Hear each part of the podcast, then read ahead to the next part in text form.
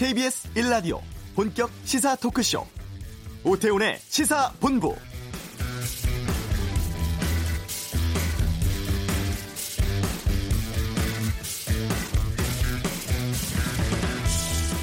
오래 오래 살아서 그놈들 무릎 꿇는 거 봐야 한다며.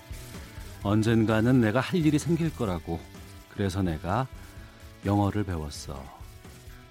일본군 위안부를 다룬 영화 I Can Speak의 주인공 배우 남은희 씨는 이 영화가 여배우들의 자존심보다는 할머니들의 희망이 될 수 있어 기쁘다라고 말씀하기도 했습니다. 이 영화가 잘못된 한일 일본군 위안부 합의에 대해서 큰 반향을 일으키기도 했죠. 어제 대종상 여우주연상을 영화 Can Speak의 남은희 씨가 수상을 했습니다. 오태훈의 시사본부 잠시 후 배우 남은희 씨 연결해 못다한 수상 소감 듣겠습니다. 부동산 관련 총 부채 상환 비율이 강화됩니다. 경제 브리핑에서 알아보겠습니다. 2부 정치화투 오늘은 더불어민주당 강훈식 전략기획위원장과 함께합니다. 한국 GM의 연구개발 법인 분리가 추가 구조조정의 신호탄이라는 주장이 있습니다. 이슈에서 살펴보겠습니다. KBS 라디오 오태훈의 시사본부 지금 시작합니다.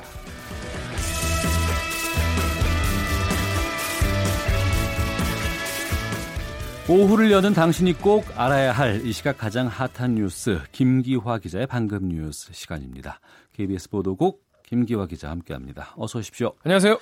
평양 공동선언과 군사 분야 합의서 비준안 네. 국무회의에서 심의 의결됐네요. 그렇습니다. 문재인 대통령이 국무회의를 주재했는데요.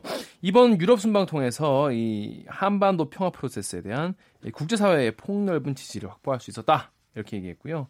이어서 이제 지난달에 남북 정상이 서명했죠. 평양 공동선언, 이 판문점 선언이라고 하는데 이걸 이행하기 위한 또 군사 분야의 합의서 비준안 요거를 이제 국무회의에서 심의 의결했습니다.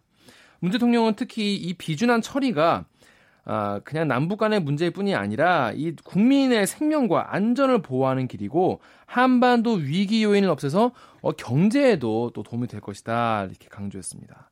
그리고 그동안 불이익 받아왔던 접경 지역 주민들에게 가장 먼저 혜택이 돌아가야 하고 또 북한 주민들의 인권도 실질적으로 증진될 수 있겠다라고 평가했습니다. 예.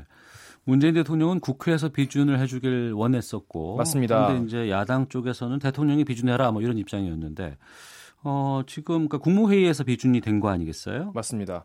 근데 이제 야당은 계속 반대하는 입장이었지 않습니까? 남북 합의서에 대한 이 국무회의 의결 또 대통령 비준은요, 이제 앞으로 이제 법제처에서 유권 해석에 따른 건데 자유한국당은 아직도 이 외교 안보 이런 중대 사안은 국회 논의를 통해서 신중하게 판단해야 된다 이렇게 비판했습니다. 네.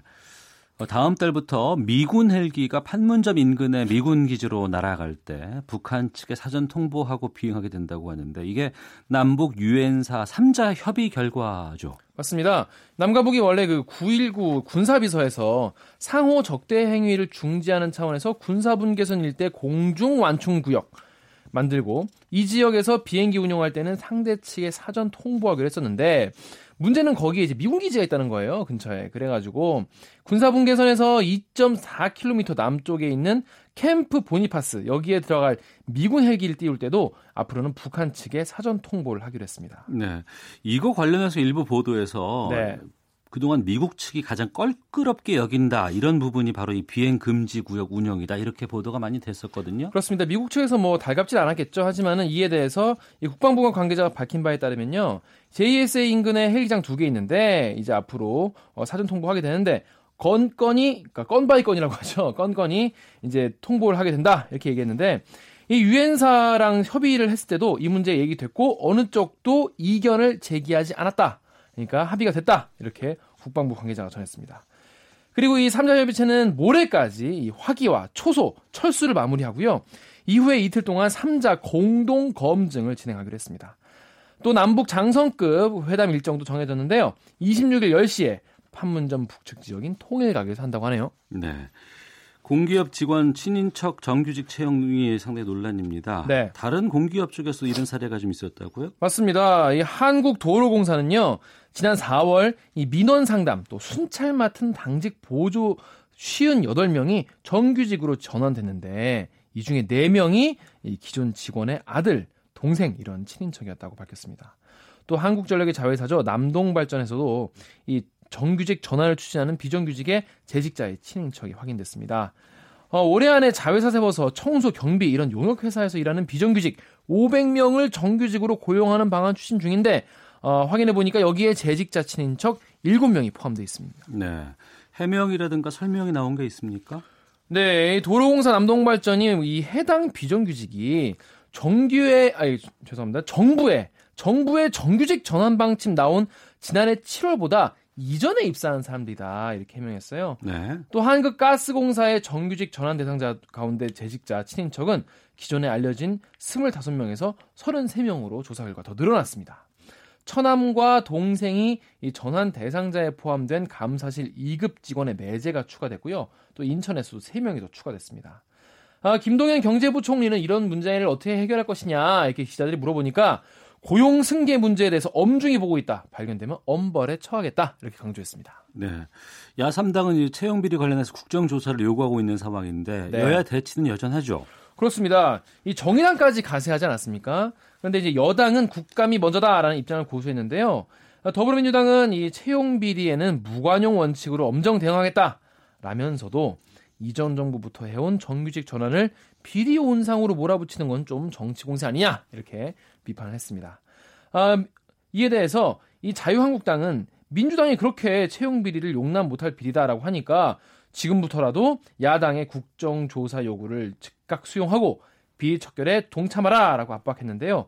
바른미래당도 청년 취업 준비생들이 이 채용이 공정하고 공평하다고 동의할 때까지 철저하게 조사해야 한다라고 강조했습니다. 이전에 상당히 문제가 됐던 게 채용 관련해서는 강원랜드 채용 비리가 있었는데 네. 지금 정의당은 어, 국정조사 하자. 헌데 대신에 이전에 있었던 강원랜드 채용 비리 의혹을 함께하자. 네. 이렇게 요구를 하고 있는데 여기에 대해서 야당은 어떻게 얘기하고 있습니까? 이건 또 하기 싫은가 봐요. 음. 이, 그 김성태 한국당 원내대표는 국정조사 대상에 공기업, 공공기관, 지방 공기업을 모두 포함하는데 굳이 강원랜드 의혹을 꺼낸 이유가 뭐냐? 이렇게 어, 정의당을 비판했습니다. 어, 그리고 반면 그런데 또 반면에 바른미래당은 또 입장이 또 살짝 달라요. 김관영 원내대표는 어, 강원랜드 사례도 충분히 국정대사 조사 대상에 포함할 수 있다라면서 정의당의 입장을 환영했습니다. 야당이 모두 같은 입장은 아닌 것 같습니다. 네. 사립 유치원 비리에 대한 논란이 뜨겁고 분노도 많은데 네. 지금 어린이집까지 확대되는 입장인데 네. 어린이집 집에 대한 집중 점검이 시행된다고요? 그렇습니다. 정부가 이 부정 수급 가능성이 높은 어린이집 2천 곳을 골라서 집중 점검합니다.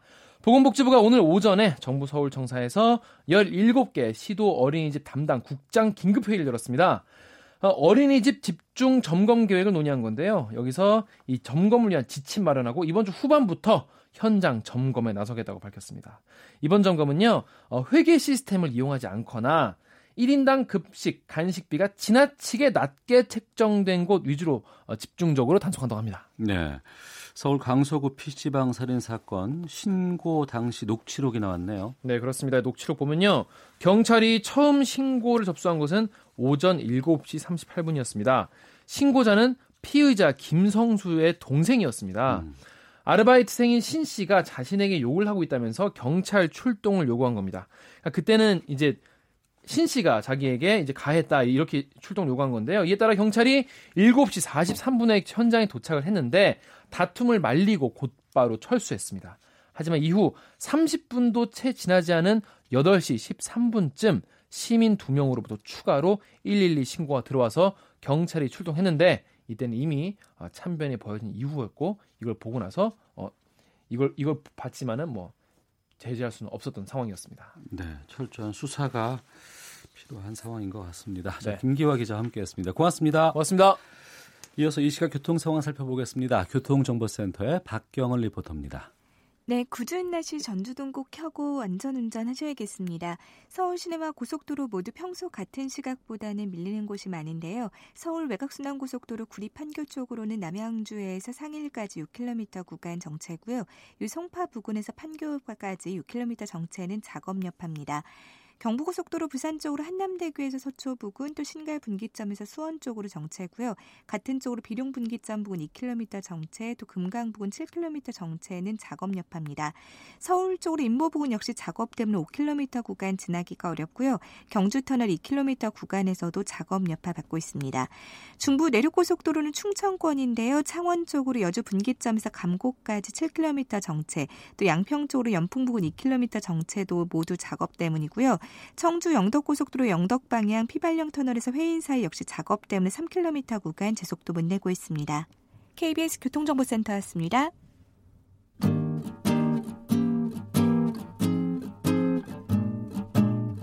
KBS 1라디오 오태훈의 시사본부 여러분의 참여로 더욱 풍성해집니다.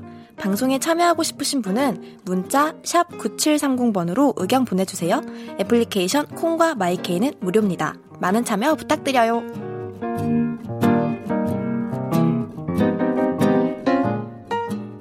일본군 위안부 문제를 유쾌하고 통렬하게 전달해준 영화 I Can Speak에는 이런 대사가 있습니다. I am sorry. 그 한마디가 그렇게 어렵냐. 이 영화의 주연 배우십니다. 배우 남은희 씨가 어젯밤에 대종상 여우주연상 수상했는데요. 오늘 저희 시사본부에서 연결해 말씀을 좀 나눠보겠습니다. 안녕하십니까? 네, 안녕하세요. 예. 먼저 수상 축하드립니다. 아, 고맙습니다. 예. 어제 스케줄 때문에 시상식장에는 못 가신 걸로 제가 뵀어요. 아, 그러게 말이에요. 그렇게 큰 상을 줬는데, 아, 오라고는 그러셨어요. 예, 예. 그런데 제가 이제 나이도 있고 그러니까, 아. 어, 여기 작업이 많아서 오문이라는 거기에 나문이가 어, 제가 주인공을 하고 있거든요. 거기다 액션이고 코믹이고 그러니까 음. 어, 좀 많이 힘이 필요해요. 그래서 그러니까 지금 제작하고 있는 영화 제목이 오문희인 거죠? 네. 아. 그것 때문에 시상식에 못 오문이라는 가셨구나. 게 이제 어머니, 예. 엄마, 어. 엄마라는 얘기도 이제 어, 같이 의미를 해서 어, 아. 어, 제목이 그렇게 됐습니다. 예. 그 저희 방송 통해서 수상 소감 좀 들려주시겠습니까? 아, 네. 작년에 그 아이캔 스피그로 제가 정말 상을 여러 개 받아서 어, 면목이 없을 정도인데 올해 또 이렇게 대종상으로 마무리를 해주시니까 제가 감사한 거 말할 수 없고요. 어, 제 나이에 뭐 공로상이라든지 되게 이렇게 봤는데 음. 여우주연상이라는 어, 그 어떤 주인공이라는 상이니까 네. 아, 좀 말할 수 없이 기쁘죠. 어. 네. 앞으로도 이제 나이 들은 연기자들이 네. 많이 상 받는 그런 시대가 됐으면 좋겠어요. 예. 네. 그 지난해부터 이 I Can Speak라는 영화로 청룡영화제 여우주연상, 평론가협회 여우주연상, 네. 백상예술대상 최우수 연기상, 네. 그리고 올해 대종상까지 받으신 거예요. 네. 예. 그리고 어, 여우 주연상을 받으시는 거잖아요. 조연 네. 배우가 아니고 네. 연기하실 때 느낌이라든가 마음가짐도 좀 다르실 것 같아요. 이제는. 아, 저 안 따른데요? 그러세요? 어, 그러니까 제가 연기한 지 50년이 넘었잖아요. 네. 어, 아, 그러니까 그 인간 기업이죠. 음. 아, 그래서 저는 어 제가 어 일을 안 하고 있으면 음. 그냥 뭔가 멈춤이 될까봐 네. 항상 어 노력을 하고 있어요. 음. 어, 그래서 이제 I Can Speak 하기 전에도 어 황금 연못이라는 연극을 대학로에서 했고요. 예. 어 고전에도 나인 머더도 했고요. 음. 그러니까 연극에서 어, 큰 작품을 쭉 하고 있었어요. 네. 어, 주인공으로. 음. 어, 그래서 이제 그런 게 말하자면 큰 보탬이 되고 작품을 끌고 갈 수 있는 어떤 힘 음. 그런 걸 좀 키웠다고 할까요? 네, 네. 네. 이 영화 I Can Speak에서는 까마득한 후배 배우 이재훈 씨와 함께 연기를 하셨는데 네, 호흡은 어떠셨어요? 아주 좋았어요. 어, 이제 이재훈 씨도 그렇게 조심하지는 않고 어. 어, 제가 처음에 들어갈 때 그냥 이웃집 할머니나 음. 엄마를 생각해라. 네. 어, 그래, 그래서 이재훈 씨는, 어, 제 자식하고 손녀 중간 나이에요. 네. 네, 그런데 젊은 사람이 깍듯하고 어 또 어 이제 계속 씬마다 어. 대사 맞추자 그러면 잘 맞춰주고 음. 그 다음에 뭐 많은 생활을 우리는 미국까지 가서 촬영을 했으니까 네, 네. 어, 이재훈 씨는 그때 어, 또 영화 뭐 홍보하느라고 바빠서 어, 왔다가 가고 또 왔다 가고 그랬어요. 음. 네, 그랬는데 그런 거 하면서 그냥 전혀 뭐저 역시 어, 나이 먹어서 일한다는 게 어, 쉽지 않다는 건 알아요. 네.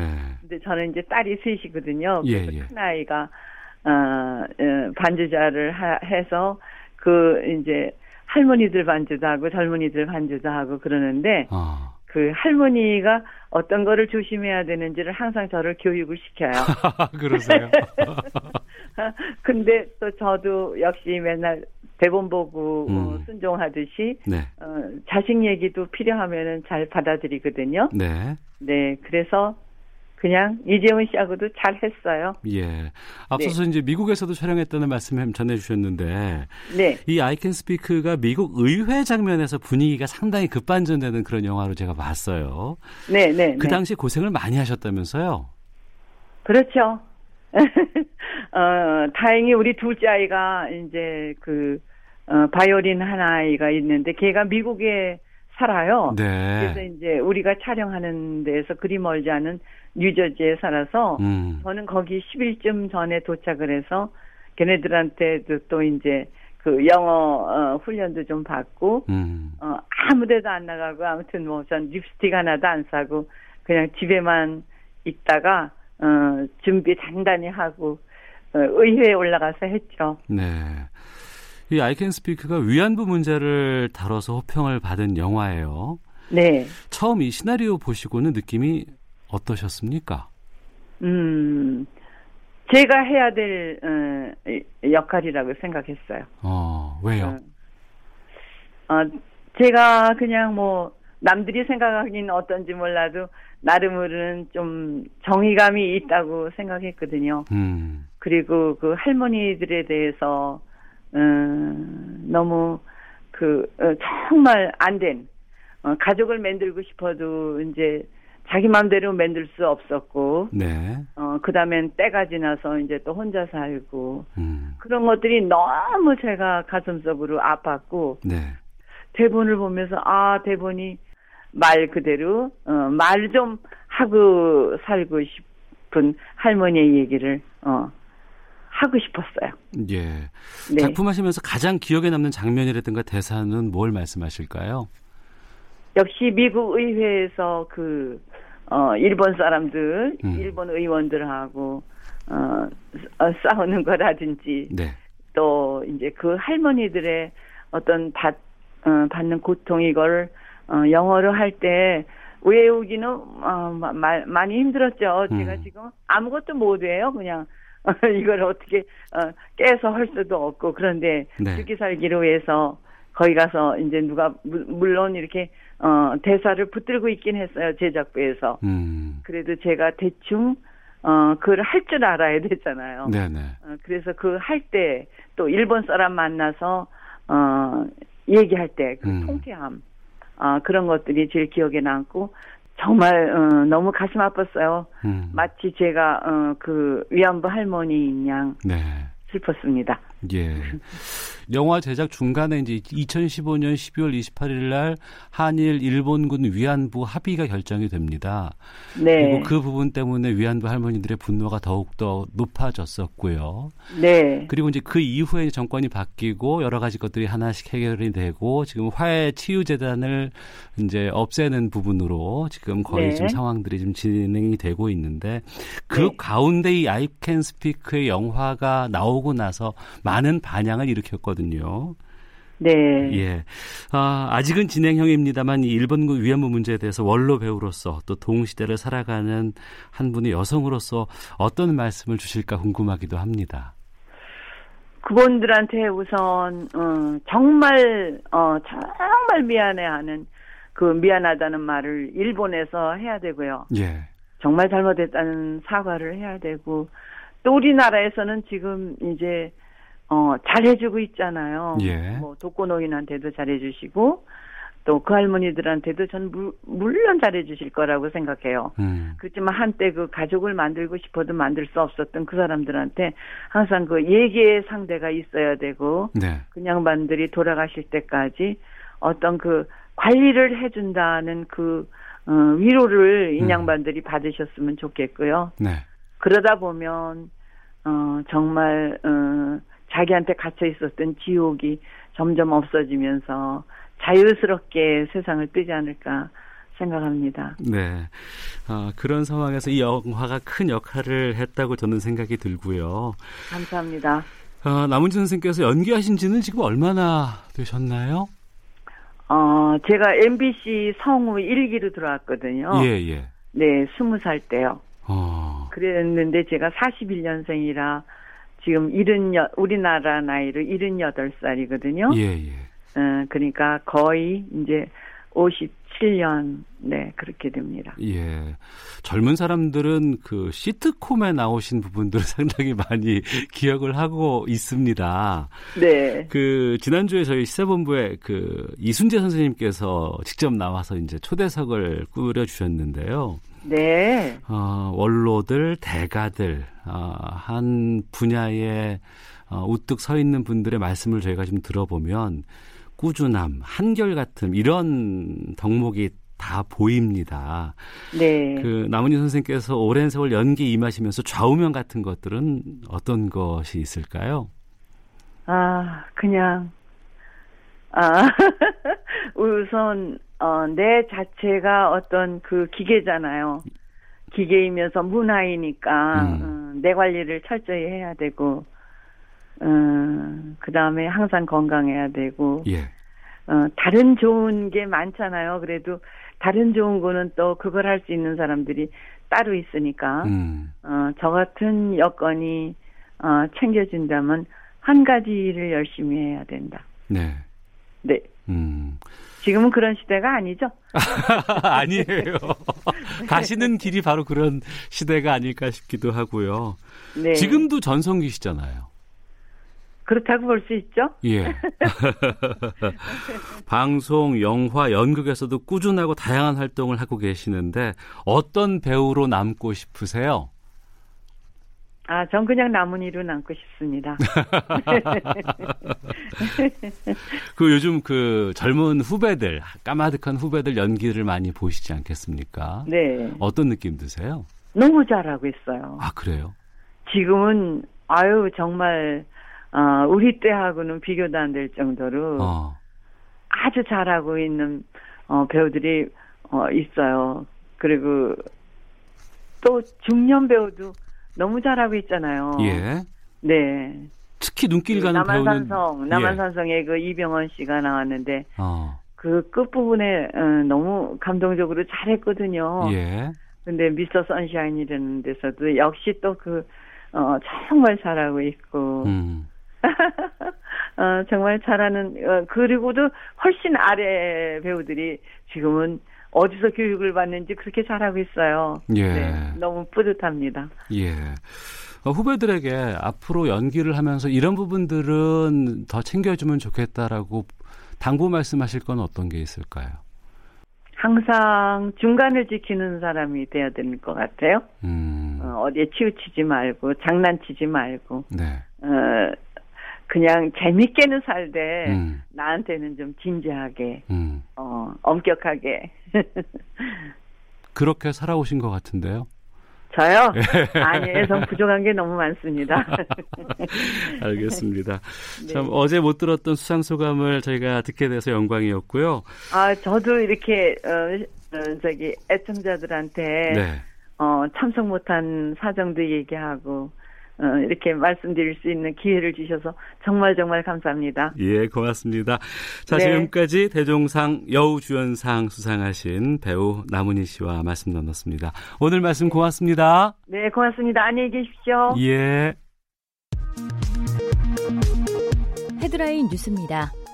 지난달 남북 정상이 합의했던 평양 공동선언과 판문점 선언 이행을 위한 군사 분야 합의서 비준안이 오늘 국무회의에서 심의 의결됐습니다.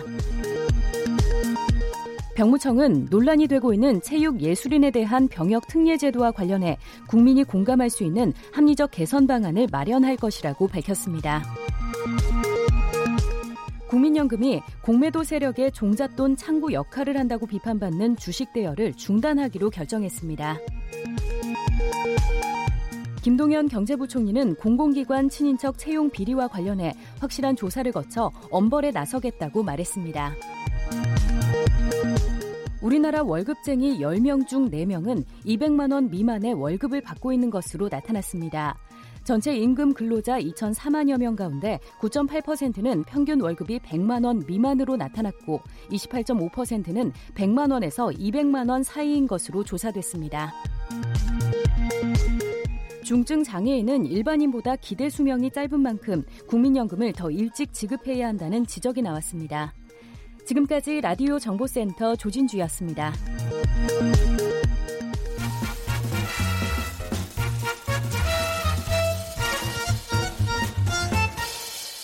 오태훈의 시사 본부.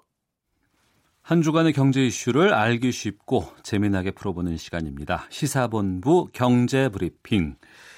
10월 31일부터 대출 규제 끝판왕이라고 불리는 DSR 총 부채 원리금 상환 비율이 시범 도입됩니다. 참 좋은 경제연구소 이인철 소장과 함께 관련된 내용을 좀 짚어보겠습니다. 나와 계시죠? 예, 안녕하세요. 예.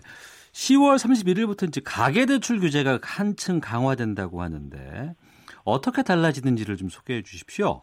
그렇습니다. 지금 그 31일부터 이 가장 강력한 가계대출 규제라고 일컫는 DSR 이 Debt Service Ratio의 이제 이니셜인데요. 총부채 원리금 상환 비율이 적용이 됩니다. 그러면 왜 대출자들한테 이 DSR 규제가 이 호환 마마보다 더 무서우냐?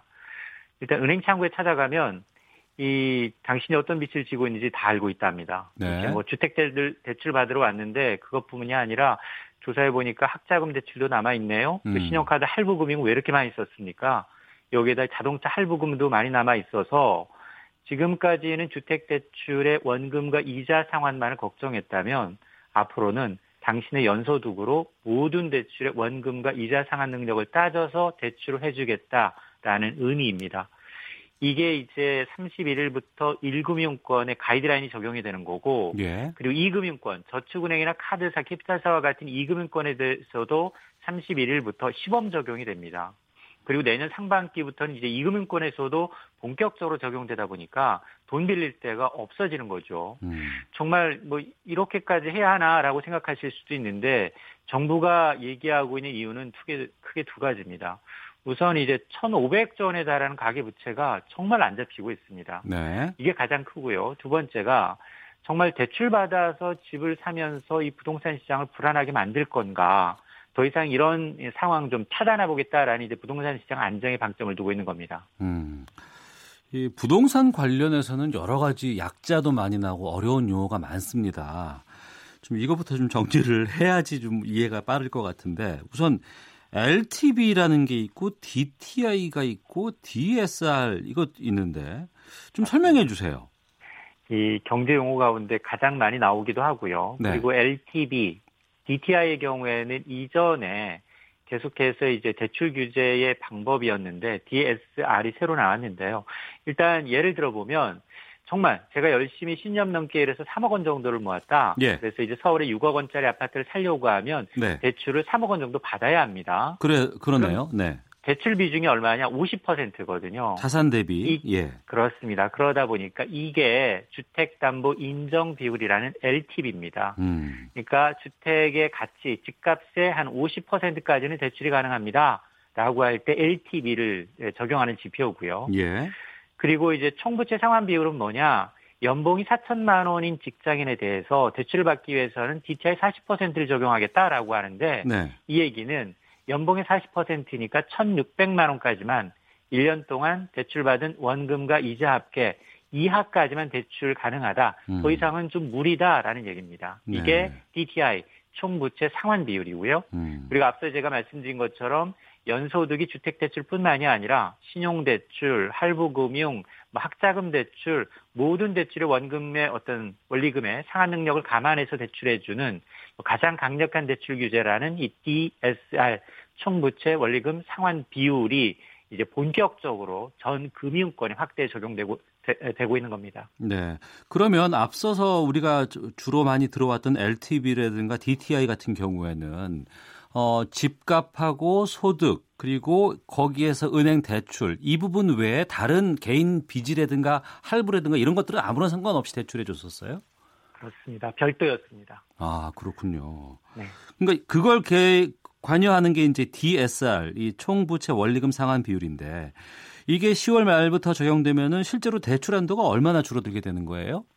어, 그동안 이제 금융당국이 은행권에서는 좀 자율적으로 시행을 해봐라고 했더니 지난 3월부터였거든요. 네. 한 6개월간의 이제 성과를 보니까 한 100% 내외, 그러니까 연소득의 100%까지 1년에 상환한, 상환할 수 있는 음. 대출 원리금의 이제 한계를 둬서 대출을 해줬다라는 건데요.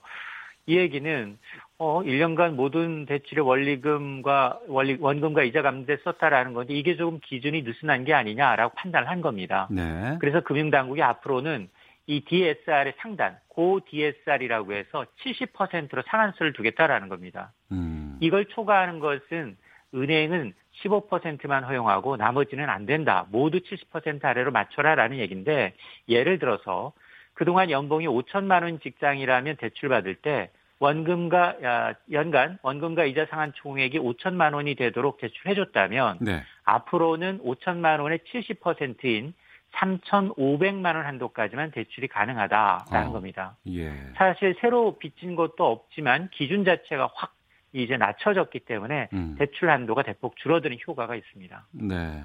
그 가계부채를 잡기 위한 노력이라고 뭐 이해할 수도 있겠습니다만 한편으로는 좀 소득 낮은 분들이라든가 아니면 사회에 이제 첫발 내딛는 분들 같은 경우에는 대출 문턱이 좀 걱정이 된다 이런 우려도 있지 않을까 싶기도 하네요. 그렇습니다. 지금 이번 대출 규제 가장 큰 타격을 받는 계층이 크게 세 부류인데요.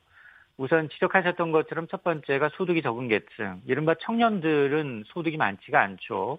은퇴 생활하신 분도 마찬가지고요. 현재 소득이 적은 사람들은 대출이 위축될 수밖에 없고요. 두 번째가 소득 신고를 제대로 하지 않은 자영업자나 중소기업도 타격입니다. 통상 자영업자들은 이제 세금 문제 때문에 대출을 좀 축소하는 경향이 있어 왔습니다. 음. 그리고 세 번째가 그동안은 저금리 한도 없이 신용대출을 써왔던 의사와 변호사와 같은 고소득 전문직도 타격을 받습니다. 이분들은 워낙 신용도가 좋기 때문에 소득 따지지 않고 은행권에서는 VVIP 대접을 받아왔거든요. 어. 그런데 지금부터는 아 소득 증빙 서류 없으면 대출이 안 됩니다.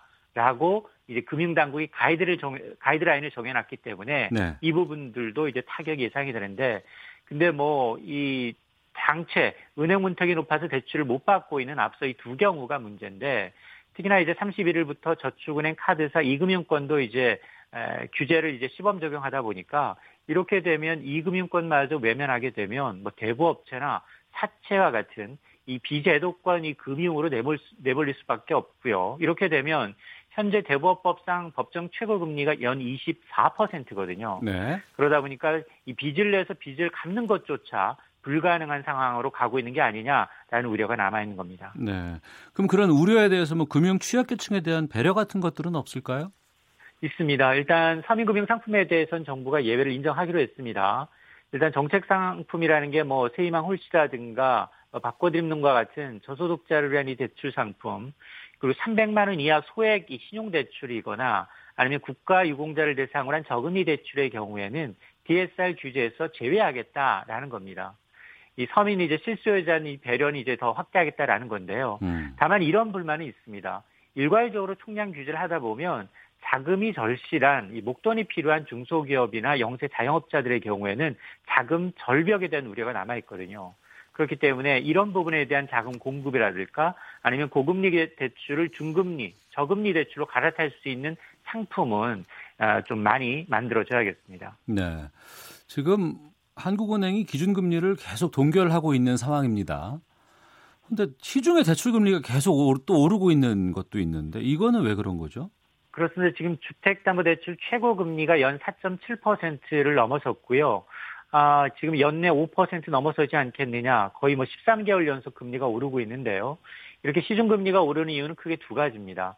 은행들이 정말로 시중에서 자금을 조달하는 비용이 늘고 있는 게 사실입니다. 실제로 변동형 주택담보대출의 기준이 되는 이 코픽스 금리가 뭐 신압으로 오르고 있는데요.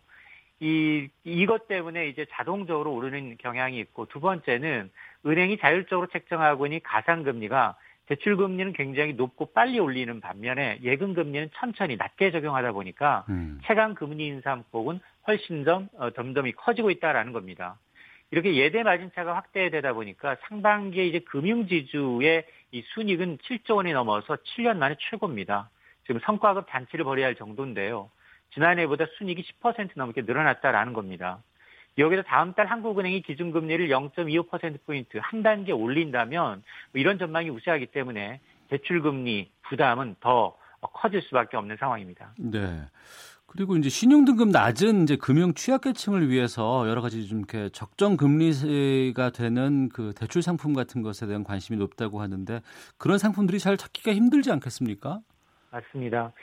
은행은 신용 등급이 높은 1등급에서 3등급만 좋아합니다. 신용 등급이 애매한 중간 등급, 통상 4등급부터 7등급을 말하는데요. 이 대출 금리를 확 높이거나 아예 대출해주지 않습니다. 이 상대적으로 이들은 이제 금리가 높은 이금융권, 대부업체로 발길을 돌려야 하는데요. 그러다 보니까 이들 중간 신용 등급은 억울하다라는 겁니다. 그래서 정부가 이제 중금리 대출을 대폭 확바, 확대하겠다라는 건데요. 어, 현재 운영되고 있는 중금리 대출은 대부분 이 정부의 자금이 투입된 정책 자금이 활용되고 있는데요.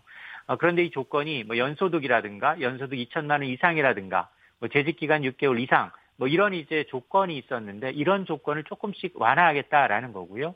또 이런 상품이 정책금융 상품뿐만이 아니라 민간 금융기관들도 자체적으로 중금리 대출 상품을 출시할 수 있도록 유도하겠다라는 건데요. 이렇게 되면 이, 이 대형은행에서 20% 했던 최고 금리 기준을 한 두 자릿수 10%대로 이제 낮추고 뭐 카드사라든가 저축은행 등과 같이 이 평균적인 금리와 최고 이 기준금리를 좀 낮추는 방안을 모색하겠다라는 건데 과연 이런 금융당국의 이런 지도가 좀 반영이 될지 지켜봐야겠습니다. 네, 대출할 때도 이런 부분들을 좀 꼼꼼하게 좀 찾아봐야 되겠습니다. 오늘 말씀 고맙습니다. 네, 감사합니다. 네, 지금까지 참 좋은 경제연구소의 이인철 소장이었습니다. 자, 오태훈의 시사본부 1부는 여기서 마치도록 하겠습니다. 잠시 후 2부 정치화투는 어, 고정 게스트였습니다. 더불어민주당 강훈식 전략기획위원장과 함께 다양한 국감 이슈, 정치 이슈 짚어보겠습니다. 하재근의 문화살롱, 어, 래퍼 폭행 사건의 전말과 온라인을 강, 타한 찌라시 논란도 짚어보겠습니다. 뉴스 들으시고 잠시 후 2부에서 뵙겠습니다.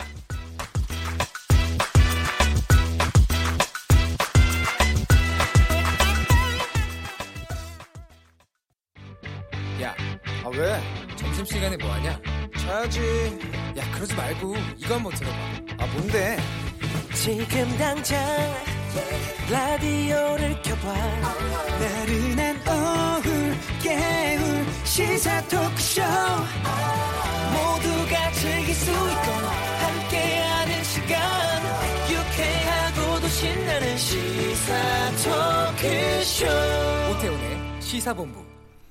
자, KBS 일라디오 오태훈의 시사본부 매주 화요일 현안 둘러싼 여야 국회의원들의 허심탄회한 속내를 들어보는 시간 정치 화투가 있습니다. 오늘은 여야 의원이 아닌 좀 특별한 분 한 분과 함께 말씀을 좀 나눠보겠습니다. 더불어민주당의 강훈식 전략기획위원장과 함께합니다.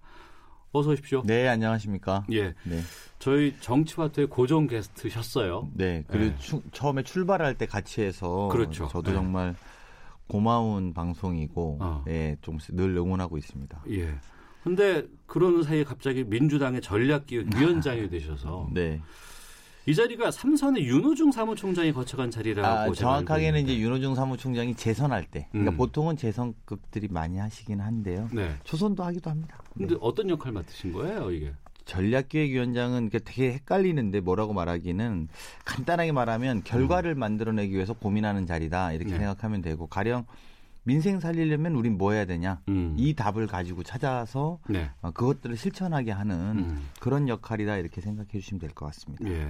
지금 시점이 문재인 정부 2기의 시점입니다. 네. 여당 청와대 가교 역할 담당하는 자리이기 때문에 한편으로는 어깨도 무겁고 네. 일도 많이 있을 것 같기도 네. 하고요. 무겁고요. 어, 특히 지난번에 제가 추석 민심도 돌아보니까 한국당 이야기 별로 안 하시더라고요. 음. 근데 민주당한테 니네가 잘해라. 네. 우리도 어렵다. 음. 근데 조금 견딜 수는 있는데 음. 니네 정말 잘해라. 이렇게 이야기하시면서 네. 그러니까 예전에 보수적인 분들도 저한테 그렇게 말씀하시는 걸 보면 무겁다. 음. 그리고 정말로 국가를 우리가 잘해서 국민들에게 네. 보답해야겠다. 이렇게 무거운 자리라고 생각하고 그런 과정에서 견마지로를 하겠습니다. 네. 아, 본격적으로 좀 이번 국정감사 관련된 이야기를 좀 말씀을 나눠볼까 합니다. 네. 어, 국정감사 후반기에 접어든 시점에서 지금까지 국감의 여야의 점수를 어떻게 보실까요? 아, 점수 매, 매기기 좀 민망한데요. 기본적으로 아, 좀 생산적으로 민생 살리기 위해서 우리가 뭘 했습니다. 음. 또 이것 정도는 우리가 이번에 바꿔내겠습니다. 뭐 이런 네. 느낌이 돼야 되는데 정쟁 파행 그리고 음. 떼쓰기 허위 뭐 이야기 이런 것들이 너무 많아서 네. 그런 게 한편의 얼굴로 이미 자리를 잡은 것 다 그렇지는 않습니다만 자리를 잡은 것 같아서 저는 많이 좀 국민들한테 송구스럽고요. 음. 뭐 그럼에도 불구하고 사립유치원 같은 경우에는 감사로 드러난 적폐들을 공개하는 용기를 좀 보여줬고 예. 유치원, 어린이집, 뭐 그 기타 많은 것들, 뭐 요즘엔 요양원 이야기도 다시 하시는데요. 음. 국가의 보조금이 들어가는 공간들에 정말 세금이 잘 쓰이고 있었느냐. 그리고 심지어 이것 같은 경우에 이미 감사를 해서 나온 결과였거든요. 예. 근데 결과가 있었는데 그럼 그 결과를 후속 조치로 잘 뒷받침하고 재발하지 않게 하거나 아니면 앞으로는 좀 제도적으로 개선이 됐느냐 이런 부분의 과제들은 분명히 존재하는 것 같습니다. 네. 앞으로는 두 가지는 우리가 진행해야 되는데요. 하나는 사립 유치원과 같은 어린이집이라든지 요양원이라든지 이런 것들을 확대해 나가고 국민들의 세금이 다른 음. 데로 새지 않고 있다라는 걸 반드시 어, 증명해 보여드려야 되는 숙제가 하나 있고요. 그리고 만약에 그런 문제점이 되어서 드러나온 사립 유치원과 같은 곳은 이제 제도적으로 네. 앞으로 그렇게 하는 분들은 자리를 아예 못 붙이게 한다든지 다시는 음. 지금은 폐원을 신청해도 5년인가요? 아마 있으면 바로 또 신청을 할 수 있게 되어 있습니다. 그래서 그걸 영구적으로 못하게 하거나 아마 이걸 관련해서 법안을 낸 박용진 의원이나 교육위원회에서 10년 동안 못하게 하는 법안들을 추진 중인 걸로 아는데요. 그런 것들로 해서 장기적으로 제도적으로 완성시켜 나가는 후속 작업도 중요해 보입니다. 음. 야당 쪽에서는 지금 고용세습 문제 네. 여러 국정조사라든가 이런 부분까지도 좀 추진하고 있는 상황이고 여기에 방점이 많이 시켜 있다고 봅니다. 이 문제는 어떻게 보세요? 일단 먼저 팩트 체크라고 하잖아요. 예. 사실관계들은 몇 가지 좀 정리는 좀 해야 되는데 아, 이게 사실관계 없이 마치 채용 비리가 있는 양 그리고 마치 어, 무언가의 어, 그런 역할을 한 사람이 있는 것처럼 말하는 것은 되게 부적절하다고 생각합니다. 네. 어, 그거 관계 먼저 명확하게 하고 채용 비리가 있다면 있는 것에 대한 문제점들을 파헤치고 그렇게 주장하는 것은 맞는데 네. 의혹을 가지고 몇 가지의 의혹과 그럴 만한 개연성을 가지고 마치 사실인 것처럼 주장하는 것에 대해서 저희는 굉장히 경계하고 있고요. 지금 있는 일은 오히려 그것보다는 더 본질적으로 음. 어, 비정규직의 정규직화를 무산시키려는 의도는 아닌가. 네. 그러니까 우리가 비정규직 이번 정부 들어와서 비정규직을 정규직화 하자고 했던 것은 같은 일을 하고도 음. 소위 신분의 차이 때문에 차별이 나는 것들을 극복해내자. 그리고 그것은 우리 사회가 해야 될 한 단계 업그레이드 해야 될 우리의 역할이다라고 생각하고 추진해왔던 문제를 네. 마치 채용 비리가 있는 것처럼 이야기하면서 음. 비정규직의 정규직화는 그래서 잘못됐다라는 식의 논리로 어, 야당이 주장하는 것은 저희는 굉장히 부적절하다 저희 이렇게 생각하고 있습니다. 있는 것처럼이라고 말씀하셨는데 그럼 네. 그 비리는 없는 건가요? 아니면은 뭐 확인된 게 아직 없는 건가요? 정확한 것은 조사를 해봐야 되는 것이고요. 예. 그리고 아, 이거 과정부터 말하면 이게 야당이 뭘 밝혀낸 게 아닙니다. 그러면은 이게 어떻게 된 거냐면 원래 서울에 1호선부터 4호선까지 철도랑 5호선부터 뒤로의 철도가 도시철도공사랑 철도공사랑 다르게 분리돼 있었는데요.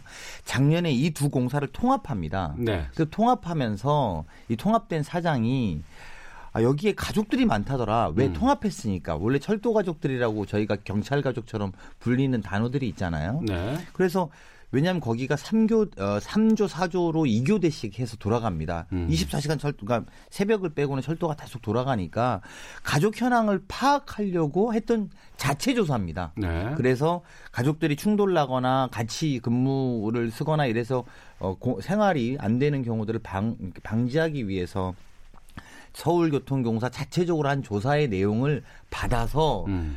그거를 모 야당의 의원이 마치 본인들이 폭로한 것처럼 하는데요. 그건 적절하지 않고요. 네. 그거는 이미 그렇게 안에 있는 공, 어, 소위 철도 가족, 경찰 가족처럼 있었던 음. 사람들을 파악하기 위해 했던 것을 마치 채용 비리인 것처럼 이야기하는 것. 두 번째는 이게 이런 경우는 문제가 될 수 있다고 봅니다. 비정규직을 정규직화하겠다는 큰 방향이 정해진 다음에 비정규직으로 막 사람을 무리하게 넣어서 네. 정규직화를 꼬했다거나 어. 또는 공정한 경쟁을 하지 않고 들어갔다거나 예. 이런 것들은 다 문제가 되고 그런 것들은 어, 저희도 뭐 정의의 문제에서 불공정과 싸우는 정부고 여당이어야 된다고 생각하기 때문에 음. 그런 것들을 물러날 생각은 없습니다. 가족이 입자를 할 수는 있지만 정당한 절차를 거쳐서 가는 건 문제가 없고 그렇죠. 특혜에 의해서 가는 건 안 된다는 아, 특혜는 절, 특혜는 절대 있으면 안 되죠. 어. 그리고 그 부분에 대해서는 철저하게 파헤쳐야 된다라는 게 서울시의 입장이기도 하고 저희의 입장이기도 합니다. 그러면 네. 서울시는 지금 박원순 시장 같은 경우에는 감사원의 감사를 요청한 상황이고 그렇습니다. 감사원 감사가 있을 건데 네. 자유한국당이라든가 야삼당은 포함해서 국정조사를 지금 요구하고 있는 상황이거든요. 네. 네. 국정조사는 받을 의향이 있으십니까? 자 이제 이렇게 정리하시면 됩니다. 국정감사 과정에 우리가 이런 것들이 알려져서 야당 의원이 문제 제기 를 한 것입니다. 요거의 가장 큰 단계는 뭐냐면 국정감사가 끝나면 감사원 감사를 요청해서 받는 방식입니다. 음. 그 왜냐하면 우리가 계좌 추적권이라든지 더 이상 추적할 수 있는 권한에 한계가 있기 때문에 국회에서 국정감사를 하고 나면 감사원 감사를 요청해서 시정이라든지 여러 가지 조치를 취할 수 있게 됩니다. 네. 그것을 하고 나서도 결과가 만약에 미심쩍다. 음. 당연히 국정감사 해야죠. 국정조사. 국정조사 아. 해야죠. 그러니까 네. 국정조사를 해야죠. 감사원 감사. 근데 감사원 감사라는 관계를 건너뛰으면 음. 감사원의 역할을 무시하고 넘어가서 국회가 그 권한을 와서 하자는 건데 네. 그거는 저희가 지금 단계에서 어. 이런 것 아니냐. 예. 감사원 감사까지 받아보고 하자. 음. 이제 이렇게 이야기를 하는데요. 그 부분에 대해서 또 야당이 그러면 시간이 너무 오래 걸린다는 주장을 합니다. 너무 네. 오래 걸리니까 그렇게 급하시면 검찰 조사 의뢰하시면 되죠. 음. 제가 좀 이렇게 공격적으로 마, 말씀드리면 예. 근데 그것을 국정 조사라는 방법으로 이어, 어, 굳이 이렇게 국정 조사라는 방법으로 이, 이렇게 바꾸는 것은 저희가 음. 볼 때는 그래서 별로 내용은 없는데 네. 이것을 정치 공세화하는 정쟁화하겠다 그런 부분에 있는 것 아닌가 이런 생각이 들고요. 음. 이 과정에서 기재부 대변인도 어, 기재부에서도 그 전수조사 네. 공공기관 전체를 조사하는 것을 검토하고 또 진행해볼 여지가 여러 열려놨다고 하니까요. 그러니까 그 부분을 제가 질문 드릴게요. 네. 서울교통공사 채용 비리 외에도 지금 뭐 도시공사, 가스공사, 뭐 인천공사까지 특혜 의혹에 지금 휩싸여 있는 상황이거든요. 네. 이렇게 광범위하다. 게 문제가 있지 않냐라고 지금 지적하고 있는 상황인데. 네, 제가 그 거기서 다른 공사들은 잘 모르겠는데 인천공사는 저희 국토위 소속이 소, 소관이고 음. 서울교통공사처럼 아는데 인천공사는 그날 정말로 의혹만 또 제기되고 아무런 팩트는 없는 걸로 음. 다 이야기가 됐습니다. 그래서 네.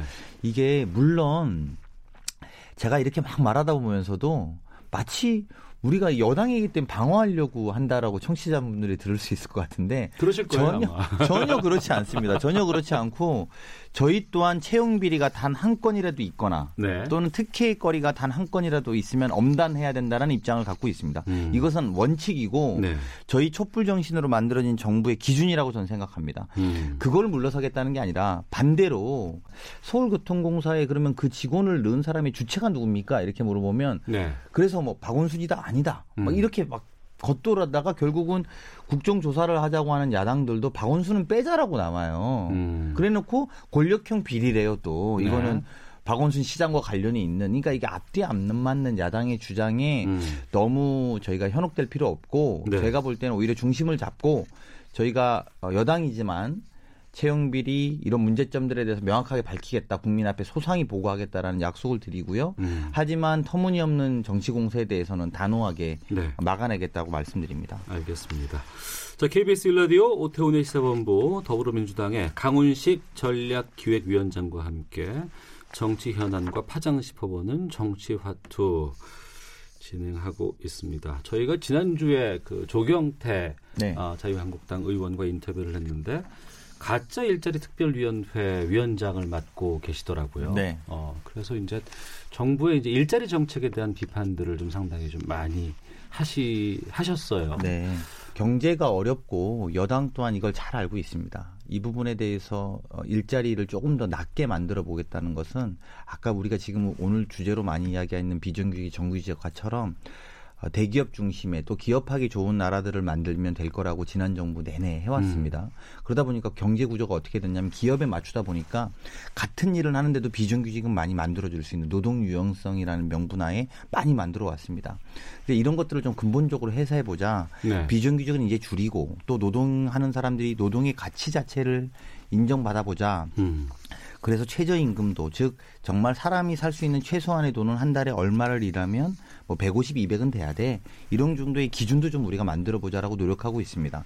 대한민국 경제 위기가 사실은 굉장히 오랫동안 누적되어 있습니다. 근데 경제 위기의 누적도 있습니다만 경제 구조도 잘못되게 이렇게 되어 있는 부분입니다. 저희도 빨리 이것을 국민들에게 제대로 만들어야 된다라고 생각하고요. 예. 그런 과정에서 일자리를 만들고 있습니다. 음. 더군다나 그러니까 구조도 바꿔내고 또 새롭게 일자리도 만들어내고 또 대기업에서 주는 구조가 아니라 이제 어 자영업자, 중소상공인입자들이 살만하게 만들어서 또 일자리를 많이 만들어서 좀 구조를 바꿔보자라고 노력을 하고 있습니다. 쉽지는 않습니다. 그리고 그런 것들을 같이 해야 된다고 생각하고요. 저는 오히려 지금의 이런 경제 위기 아, 야당이 함께 해주셔야 된다. 음. 우리가 IMF 때 극복했던 건 여야 할 것 없이 함께 했던 것이죠.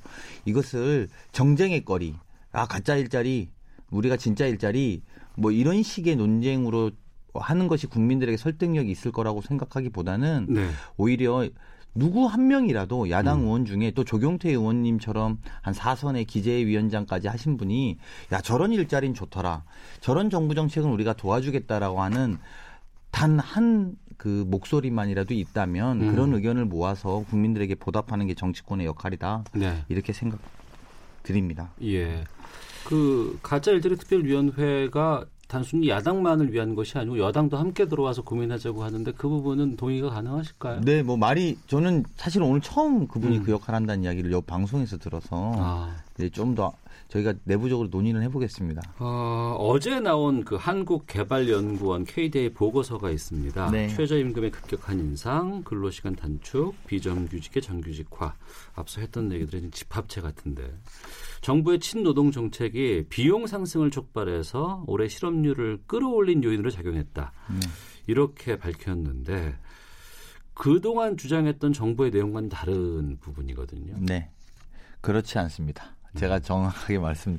제가 그래서 이 보고서를 읽어봤습니다. 아. 보고서를 읽어보니까 이 보고서 전체의 맥락은 뭐냐면 2018년도에 아, 실업률 상승의 이유는 노동 수요 그리고 연령 구조의 미스매치. 그러니까 우리나라의 연령 구조와 산업 구조의 미스매치. 그다음에 산업의 미스매치. 산업 자체에서도 가령 예를 들면 이런 거잖아요. 중소기업에 젊은 사람들이 안 가려고 한다. 뭐 이런 미스매치의 세 가지 순서로 순서를 매깁니다. 음. 그러면서도 그 노동 수요 부족의 실업률 상승의 원인은 뭐냐? 그렇다면 이런 부분에 대해서 제조업 및 서비스업의 구조조정이 진행되고 있고 그다음에 건설 경기가 급락했으며 마지막에 나옵니다. 전반적인 노동 비용이 상승했기 때문이다. 이렇게 나옵니다. 그러니까 없는 건 아닙니다. 전혀 음. 없는 말을 만들어냈다고 할 수는 없습니다만 노동 비용 상승이 이 전체의 원인인 것처럼 말하는 것은 좀 사실과는 좀 다르다라는 말씀을 좀 드리고요. 음. 다만 일부 언론이 어떤 걸 강조하고 싶은지에 따라서 물론 그분들도 팩트를 기반한 것이지만 네. 강조 포인트가 좀 다르다고 생각하고요. 지금 그 상황을 복합적인 상황인데 친노동 정책 때문이야 라고 말씀만 하시면 음. 복잡한 경제, 우리 국민들이 잘 알지 못하는 경제 문제를 너무 단순하게 말씀하시는 네. 거고요. 어. 더 그것보다는 한국 사회의 경제 구조의 문제가 오랫동안 누적된 문제가 더 큰 것 아닌가 저희는 이렇게 진단하고 음. 있습니다. 그런데 지금 일반 대다수의 국민들은 그 경제 구조 때문에 라고 인정을 하더라도 지금 삶이 좀 너무 힘들다라는 맞습니다. 생각을 네, 하시거든요. 네, 네, 네, 그렇습니다. 그래서 저희도 이게 더 오래 지속되지 않아야 된다라고 생각하고 그래서 제가 아까 모두에도 말씀드린 것처럼 무거움을 자꾸 느끼는 것이 어, 저희가 이 부분은 정면 돌파 해낼 겁니다. 음. 그리고 정부 여당이 국민의 삶을 해결하지 못하면 여당으로의 기능이 없다고 보고 네. 저희는 그 무거움에 대해서 직시하고 있고 잘 알고 있습니다. 음. 문재인 대통령의 이제 여러 유럽 순방 성과도 좀 짚어보겠습니다. 네. 어, 민주당은 평화 촉진자의 역할을 했다 이런 평이었고 자유한국당 김병준 비대위원장은 북한의 대행업자로 대북 문제를 다룬 거 아니냐 이런 비판을 했습니다. 대북 제재 완화 주장이 효과가 없었고 북한의 입장을 대변했다 이런 주장인데요. 네. 어, 대북 관련된 여러 가지 또 외교적인 측면들 말씀해 주시죠. 김병준 비대위원장님이 홍준표 대표랑은 좀 다를 줄 알았는데 음. 이제 말씀이 너무 격하셔서 저는 제1야당에 그리고 특히나 보수 정당을 제가 뭐 제1야당의 대표 정도 역할을 하시는 분한테 함부로 말하기는 어렵습니다만 이런 정도의 이야기는 원래 예전에 홍준표 체제에서 많이 들었던 이야기거든요. 저는 그때도 그냥 이렇게 반복적으로 하면 저희도 반복적으로 이제 구태연한 색깔론과 시대착오적인 반공 이도의 블록기는 그만해 주십시오 외에는 별로 할 말은 없습니다. 음. 조금 더 조금 더 저는 산무 요즘에 이야기 많이 하는데 한국당이 노력하는데 그냥 제가 뭐 다른 당으로 함부로 말할 수는 없습니다만 아, 새로운 가치를 만들지 못하고 새로운 인물을 찾지 못하고 또 어, 새로운 시도를 하지 못한다면 음. 어, 김병준 비대위원장의 역할은 이걸로 어, 종치는 거 아닌가 싶습니다. 네. 국회의원들의 입법 정책 연구비가 주먹구구식으로 낭비되고 있는 실태들 드러났습니다. 국회에 대해서는 분노가 많아요, 국민들이. 맞습니다. 시선도 따갑고. 네. 그리고 이것도 역시 뭐 이제 공급 횡령이나 다름없지 않냐 이런 비판도 쏟아지고 있고요. 저는 뭐 생각이 똑같습니다. 음. 이건 공급 횡령과 다름없죠. 네. 그리고 이 지적에 대해서 이게 저도 국회의원 돼서 처음에 그 이런 이야기들을 많이 들었거든요. 음. 그래서 주변에서 이런 이야기들을 또 합니다. 그렇게 네. 원래 해왔습니다. 그러니까 의원님도 하시죠 이런 이야기 했는데 저는 뭐 꼭 그런 편은 아니었는데 음. 지금 나오시는 의원들이 여야 할 것 없이 나오고 있거든요. 네. 그리고 이게 더 많이 있을 겁니다. 아마 음. 지금 박혀진 것에 비하면 더 많이 나올 예정일 텐데 어, 워낙에 잘못되어 있는 행태죠. 이번 기회에 저는 계기 관행적으로 쓰여 있었다는 문제로 넘어갈 문제가 아니라 네. 음, 국민의 의혹이 증폭되지 않도록 투명하게 시스템 공개하고 음. 그리고 국회 사무처가 좀 나설 필요가 있습니다. 이럴 때 국회 사무처가 음. 좀 나서서 제도적으로 우리가 네. 제도가 잘못됐나 보다 제도적인 완비를 하겠다라는 자세로 좀 적극적으로 임할 필요가 있겠다 이런 생각이 듭니다. 국회 사무처 얘기하셨는데 지금 국회 특활비 공개도 안 하고 있잖아요. 그러니까요. 이게 근데 그 잘 모르시면 이게 어, 그 국회는 다 그게 그게 그거 아니야 이렇게 생각하시는데 어. 국회 사무처와 또 네. 국, 당의 입장들이 좀 이게 관 동일한 건 아니거든요. 근데 국회 사무처 독립기구니까요. 독립기구니까 네. 예, 네. 별도의 행정기관입니다. 어떤 입법기관을 보조하는 네. 행정기관인데 국회 사무처는 이거를 공개 안 하는 이유는 저희로서는 잘 이해할 수 없습니다. 음. 그러니까 저희도 공개해야 된다는 입장이고 예. 국회의장님이 공개하시는 게 좀 맞다고 다. 다 투명하게. 네, 그럼요. 음. 전략기획위원장 맡으신 지 얼마 되셨죠, 지금? 저 이제 어 3개월 좀 넘는 것 같습니다. 석 달 정도 네, 되셨고. 네. 이거 맡고 나면은 이제 모이는 자리가 달라지잖아요. 네, 아니 그게 아니라 예뭐 모이는 자리보다 만나는 분들이 좀 많아지죠. 네. 저희가 이해찬 대표와 인터뷰를 계속 요청을 드리고 뭐 하고자 하고 하는데 잘 나오시지는 않으세요. 네. 그런데 이제 가끔씩 던지시는 말씀 하나하나가 큰 뉴스가 되긴 하거든요. 네. 근데 그 부분에서 긍정적인 측면도 있지만 좀 부정적인 측면들도 많이 있습니다. 너무 강하다, 세다. 이런 평가들도 많이 나오고 있고 음. 또 일부에서는 그것을 빌미로 삼아서 공격하기도 하고 하는데 어, 평소에 보시는 이해찬 대표의 그런 언행에 대해서는 어떤 인식이실까요? 굉장히 담백하십니다. 그래요? 제가 보면 그리고 음. 이거를 오히려 한번 한번 보세요. 이해찬 대표가 돼서 강하다라고 느끼시지만 단 한 번도 야당을 공격한 적이 없습니다. 음. 이해찬 대표 워딩이 단한 번도 야당을 공격한 적이 없습니다. 네. 전부 다 국민을 바라보고 말씀을 드리고 있고 음. 그거는 어떤 의미로 보면 그그 내공 음. 이런 측면에 오히려 더 기대하는 기인하는 바가 아닌가 저는 싶습니다. 예. 야당을 공격한 적이 단 한 번도 아니 한두 번 있겠죠. 하지만 또, 또 fact check fact check 해 가지고 또 야당을 배려하지 않는 강한 말투에 대한 지적들도 많이 나오, 나오고 있어요 지금. 저희 방송을 통해서도 여러분들께서 말씀을 네, 아니, 해 주고 예. 계시고요. 아니 근데 존중하지 않는 건 아닙니다. 근데 음. 국민 음, 대부분의 국민들이 싸우지 말아라. 네. 그리고 여당의 역할이 무겁다라고 하는 것들이 아마 보고가 되는 걸로 알고 있고요. 음. 그래서 야당과 싸우는 모습 또 뭐 그거를 또 무시 또안 아무 대꾸를 안 하면 또 무시하냐고 하시고 이러, 이러, 이렇게 보지 마시고 네. 싸우는 모습보다는 좀 더 생산적인 모습 우리가 역할 하려고 하는 모습에 더 중심을 가지고 움직이고 있구나 이렇게 음. 이해해 주셨으면 하는 바람입니다. 예. 내년 2월까지 이제 자유한국당 쪽이라든가 뭐 바른미래당 쪽에서 뭐 보수도 대통합이라든가 뭐 여러 가지 뭐 홀로서기 뭐 해쳐 모여 이런 여러 가지 평가들이 나오고 있는데 네. 현 여당 더불어민주당의 올 연말까지의 뭐 목표 계획 어떤 것들을 끝으로 말씀하실까요?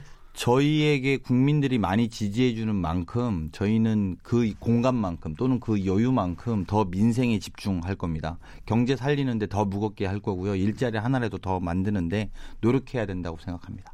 알겠습니다. 자, 오태훈의 시사본부 더불어민주당의 강훈식 전략기획위원장과 함께 정치화도 해봤습니다. 바쁘실 테지만 종종 또 모시겠습니다. 네, 고맙습니다. 불러주십시오. 네, 오늘 말씀 고맙습니다. 네, 고맙습니다. 헤드라인 뉴스입니다. 다음 달 15일 수능 시험 당일 관공서와 기업체 등의 출근 시간이 오전 9시에서 10시로 1시간 늦춰집니다. 2019학년도 수능은 다음 달 15일 오전 8시 40분부터 오후 5시 40분까지 전국 1,190곳 시험장에서 치러집니다. 소상공인 시장 진흥공단이 시장을 살리기 위해 지난 5년 동안 10조 원 가까이를 투입했지만 경영 여건은 오히려 나빠진 것으로 확인됐습니다. 노량진 수산시장 현대화를 위해 법원과 수협이 오늘 네 번째 강제 집행을 시도하면서 이를 저지하려는 일부 상인들과 대치하고 있습니다.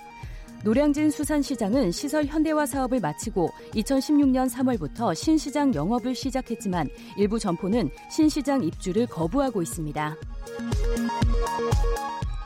한국소비자원은 오늘 프랜차이즈 음식점 80곳에 대한 원산지 표시 실태를 조사한 결과 절반이 넘는 43개 업소에서 원산지 표시가 부적합한 것으로 확인됐다고 밝혔습니다. BMW의 42개 차종 10만 6천여 대가 리콜 중인 가운데 정부가 118D 모델을 비롯한 또 다른 BMW 차량 6만 5천여 대를 추가로 리콜합니다. 지금까지 라디오 정보센터 조진주였습니다. 이어서 기상청의 송소진 씨입니다. 미세먼지와 날씨 정보입니다. 지금 일부 지역에 비가 오고 있지만 대기 확산이 원활하지 못한 상태여서 초미세먼지 농도가 높게 나타나는 곳이 많습니다. 특히 전북 익산에는 초미세먼지 주의보도 발효 중인 상태인데요. 앞으로 중국에서 스모그가 날아오면서 농도는 조금 더 오를 전망입니다. 오늘 수도권과 충청도, 전북 등 서쪽 지역을 중심으로 미세먼지 농도가 종일 나쁨 단계를 보일 것으로 예상됩니다. 지금 비는 경기 남부와 서해와 충북 북부, 강원도를 중심으로 산발적으로 내리고 있는데 대기가 많이 불안정해서 천둥 번개가 치는 곳도 있습니다. 경기 남부와 충청 북부에는 우박이 내릴 가능성도 있어 주의를 하셔야겠습니다. 오늘 한낮 기온은 20도 안팎으로 어제와 비슷하겠고 내일도 오늘과 엇비슷한 기온을 보이겠습니다. 오늘 늦은 오후부터는 하늘이 차차 개면서 내일은 전국이 대체로 맑겠습니다. 현재 서울의 기온은 14.2도입니다. 날씨 정보였습니다. 이어서 이 시각 교통 상황을 K KBS 교통정보센터 박경은 씨가 전해드립니다. 네, 고속도로는 작업 구간을 중심으로 밀리고 있습니다. 지금 경부고속도로 서울 쪽으로는 오산 부근 사고는 정리가 됐지만 남사에서 오산까지 밀리고 있고요. 부산 쪽으로는 증약터널 부근 1차로 막고 작업 중이라 2km 구간 정체입니다. 평택 제천 고속도로 서평택 쪽으로 평택 분기점 부근 2km 구간 역시 작업 여파 받고 있고요. 중부고속도로 남이 쪽으로 오창 부근 지나기 답답한데 차선 작업 때문입니다. 오창 일대로 4km 구간 제속도 못 내고 있습니다. 있습니다. 청주 영덕고속도로 영덕 쪽으로 피발령 터널에서 회인 사이 또 탐부 터널 부근과 구병산 부근 모두 작업 때문에 일대 정체고요. 중앙고속도로는 춘천 쪽으로 가산 부근과 안동 부근 역시 작업 여파 받습니다. 남원주에서 금대 2터널 사이로도 작업 때문에 3km 구간에서 정체고요. 호남고속도로 지선 논산 쪽으로 계룡 부근 역시 1차로 막고 작업 중이라 지금 서대전부터 계룡까지 4km 구간 정체입니다. KBS 교통정보센터였습니다.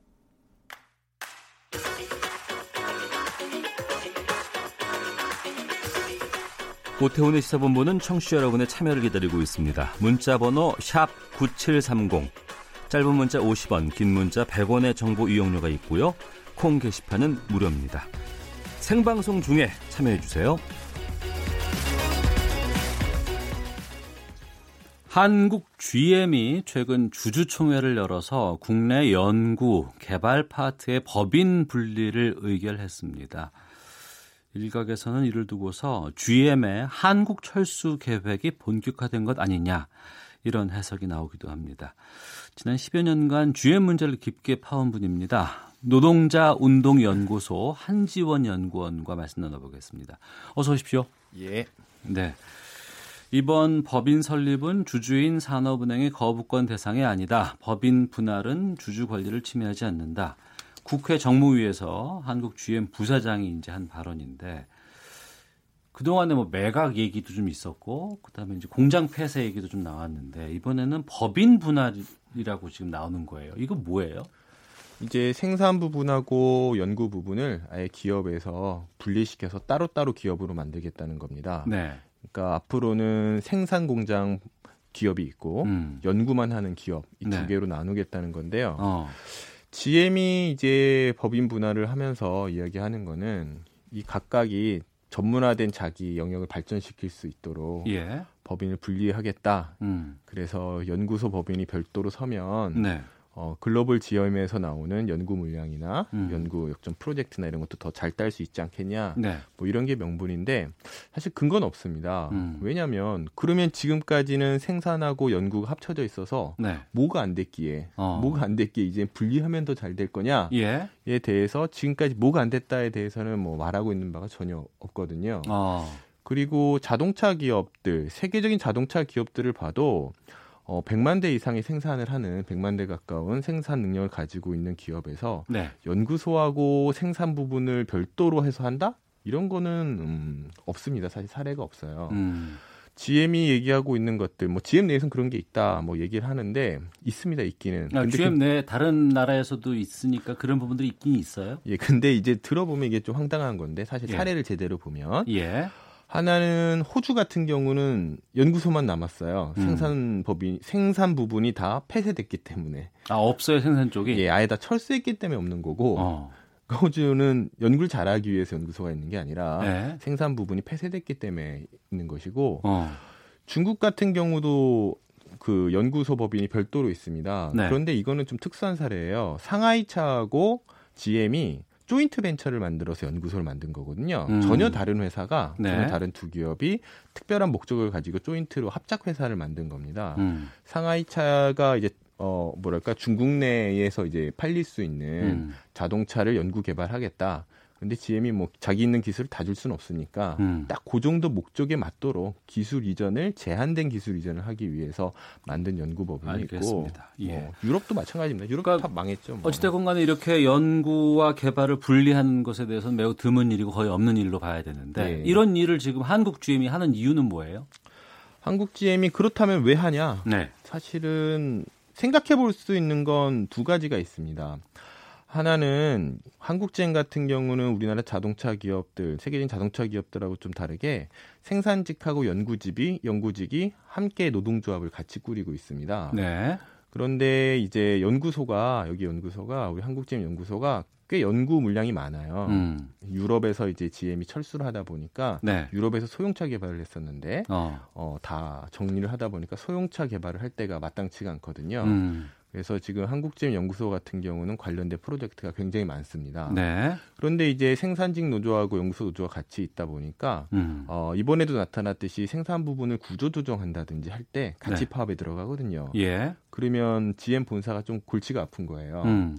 반대로 한국의 노동자들이 GM 본사에 대해서 일종의 교섭력을 가지는 거죠. 이 부분 네. 때문에. 예. 그래서 이거를 분리시켜서 연구소 쪽 노조를 그냥 어, 없애겠다. 라고 얘기를 하고 있는 겁니다. 그러니까 의도는 속내는 그 정리하면 사무직과 생산직의 노조가 한 노조인데 이것을 좀 분리하고 사전 정지 작업을 하기 위해서 이 법인 분리를 하겠다 이런 의도가 깔려 있다고 보시는 건가요? 예, 그건 아주 좀 노골적인 것 같아요. 어. 실제 노동점 얘기를 들어보면은 보통 법인 분리를 정말 진취적인 목적에서 한다라고 하면은 예. 어떤 식으로 하냐면 단협도 승계합니다. 음. 기존에 같이 가고 있으니까 새로 설립된 기업에서 노동조합이 기존의 단체 협약을 그대로 유지할 수 있도록 네네. 해주는 게 이제 일반적 관례인데 네. 한국지행 같은 경우는 없다. 그건 음. 전혀 없다. 새로 설립된 새로 설립된 기업에는 새로운 노조가 서든지 네. 아니면 노조가 없는 거다. 뭐 어. 뭐 이런 식의 이제 태도를 보이고 있거든요. 예. 이 부분에 대해서 굉장히 노골적이죠. 그다음 두 번째로는 또 어떤 게 있냐면 생산 부분의 구조 조정이에요. 음. 지금 한국 GM 같은 경우는 생산 물량이 굉장히 부족합니다. 네. GM에서 배정을 안 했기 때문에 많이 배정을 안 했기 때문에 음. 그래서 앞으로도 예상되는 게 다운사이징 구조 조정이 계속 있지 않겠냐라는 얘기들이 많이 나오고 있는데 네. 이런 식으로 법인 분리를 해놓으면 노동자들의 힘이 확실히 약해지기 때문에 음. 다운사이징 구조 조정을 할 때도 수월하죠. 굉장히 수월하게 해나갈 수가 있는 겁니다. 네. 아마 이런 목적을 두고 꽤 오래 전부터 준비를 해온 것 같아요. 이런.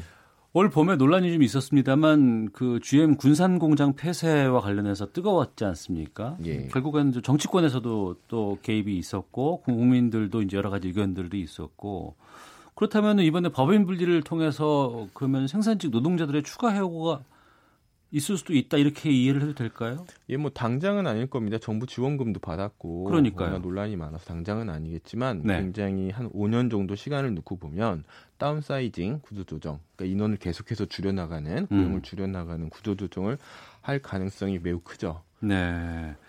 GM이 공장을 정리한다거나 또 이제 이게 글로벌 기업 아니겠습니까? GM이 지역을 떠날 때 뭐 좀 무자비하게 그냥 함부로 떠난다 뭐 이런 얘기들이 좀 너무 있었는데 어떤 정도예요? 많죠. 그 GM 같은 경우는 미국 내에서도 구조 조정을 많이 하기로 유명한 기업입니다. 네. 그래서 미국 내에선 GM 집시라는 말이 있어요. 집시? 예. 어. 집시처럼 노동자들이 계속 돌아다닌다는 거예요. 공장이 폐쇄되니까. 예. 여기 공장 폐쇄되면 짐 싸서 다른 공장으로 가고 다른 음. 줄이 이동해 가고 쉬다가 또 들어오고 해서 집시처럼 여기저기 떠돈다라고 네. 해서 이제 GM 노동자들을 좀 비꼬아서 GM 집시다 이런 말을 할 정도로 구조조정이 많고 예. 해외에서도 예. 마찬가지입니다. 유럽 같은 경우는 구조조정을 할 때 어떤 식으로 했냐면 각국 나라한테 지원금 내놔라. 음. 그래서 지원금 적은 순으로 구조조정하는 거예요. 아 그래요? 예, 즉 공장을 어, 경매하는 거죠. 어. 정부들한테 내놔서 지원금이 얼마냐라는 예. 방식으로 해서 구조조정을 하는 거고 그래서 실제로 벨기에 공장이라든지 이런 데들은 어. 실제 폐쇄가 되기도 하고요. 예. 또뭐 지원을 했다고 해서 그게 또 다가 아니라는 게 더 문제인데 음. GM이 지원금을 요청할 때는 한 가지 특징이 있습니다. 네. 그 지원금을 가지고 진취적인 사업 계획을 쓰는 게 아니라 음. 대체로 어떤 거하고 딜을 하냐면 구조조정 안 할게. 네. 대신 조금 더 사업을 유지할게. 음. 라는 방식으로 정부 지원금을 많이 받아요. 그러니까 회생이 아니고 유지 차원으로 그냥 그렇죠. 가는 거군요. 여기서 예. 고용 대란 일으킬까 아니면 어. 조금 더 너희가 지원하면 유지할까라는 방식으로 하다 보니까 예, 예. 정부가 지원을 해도 기업이 뭐랄까 다시 살아나고 어. 뭔가 좀 회생한다기보다는 그냥 유지되고 지연되고 있다. 네. 위기가 계속 뒤로 밀려 밀리고 있다라는 느낌들이 많이 나죠. 다른 나라에서도. 음. 대표적인 나라가 이제 호주 같은 경우가 이제 요즘 많이 얘기가 되는데 네네. 어, 호주 같은 경우는 이제 12년 동안 정부 지원금을 받다가 10년 넘게 정부 지원금을 받다가 정부가 지원을 했는데 음. 도대체 연구 개발 너희가 나오 가져오기로 했던 신차는 나오는 거냐 뭐 하는 거냐라고 예. 하면서 지원을 끊으니까 바로 공장 폐쇄하고 그냥 떠버린 겁니다. 앞서 말씀하신 것처럼 연구만 예, 남겨놓고 연구만 다, 다 아. 떠버린 겁니다. 아. 돈안 주면 나간다. 이번 국회 국감에서 이제 이 문제 가지고 여러 가지 성토가 좀 이어졌습니다. 특히 산업은행 책임론에 대해서 좀 얘기가 좀 많이 나왔던 것 같은데 이동걸 산업은행 회장이 올해 한국 GM에 출자하기로 한 전체 금액 중에 한 4,200원, 200억 절반 정도에 대해서 국가 반대가 있을 때 안 할 수도 있다. 하지만 이 돈을 줘야 GM이 향후 10년 동안 생산 계획을 유지하고 설비 투자를 할 의무가 발생하는 것이다. 이렇게 얘기를 했는데 이 얘기 들어보면은 어쩔 수 없다 이렇게 이해가 될 수도 있거든요.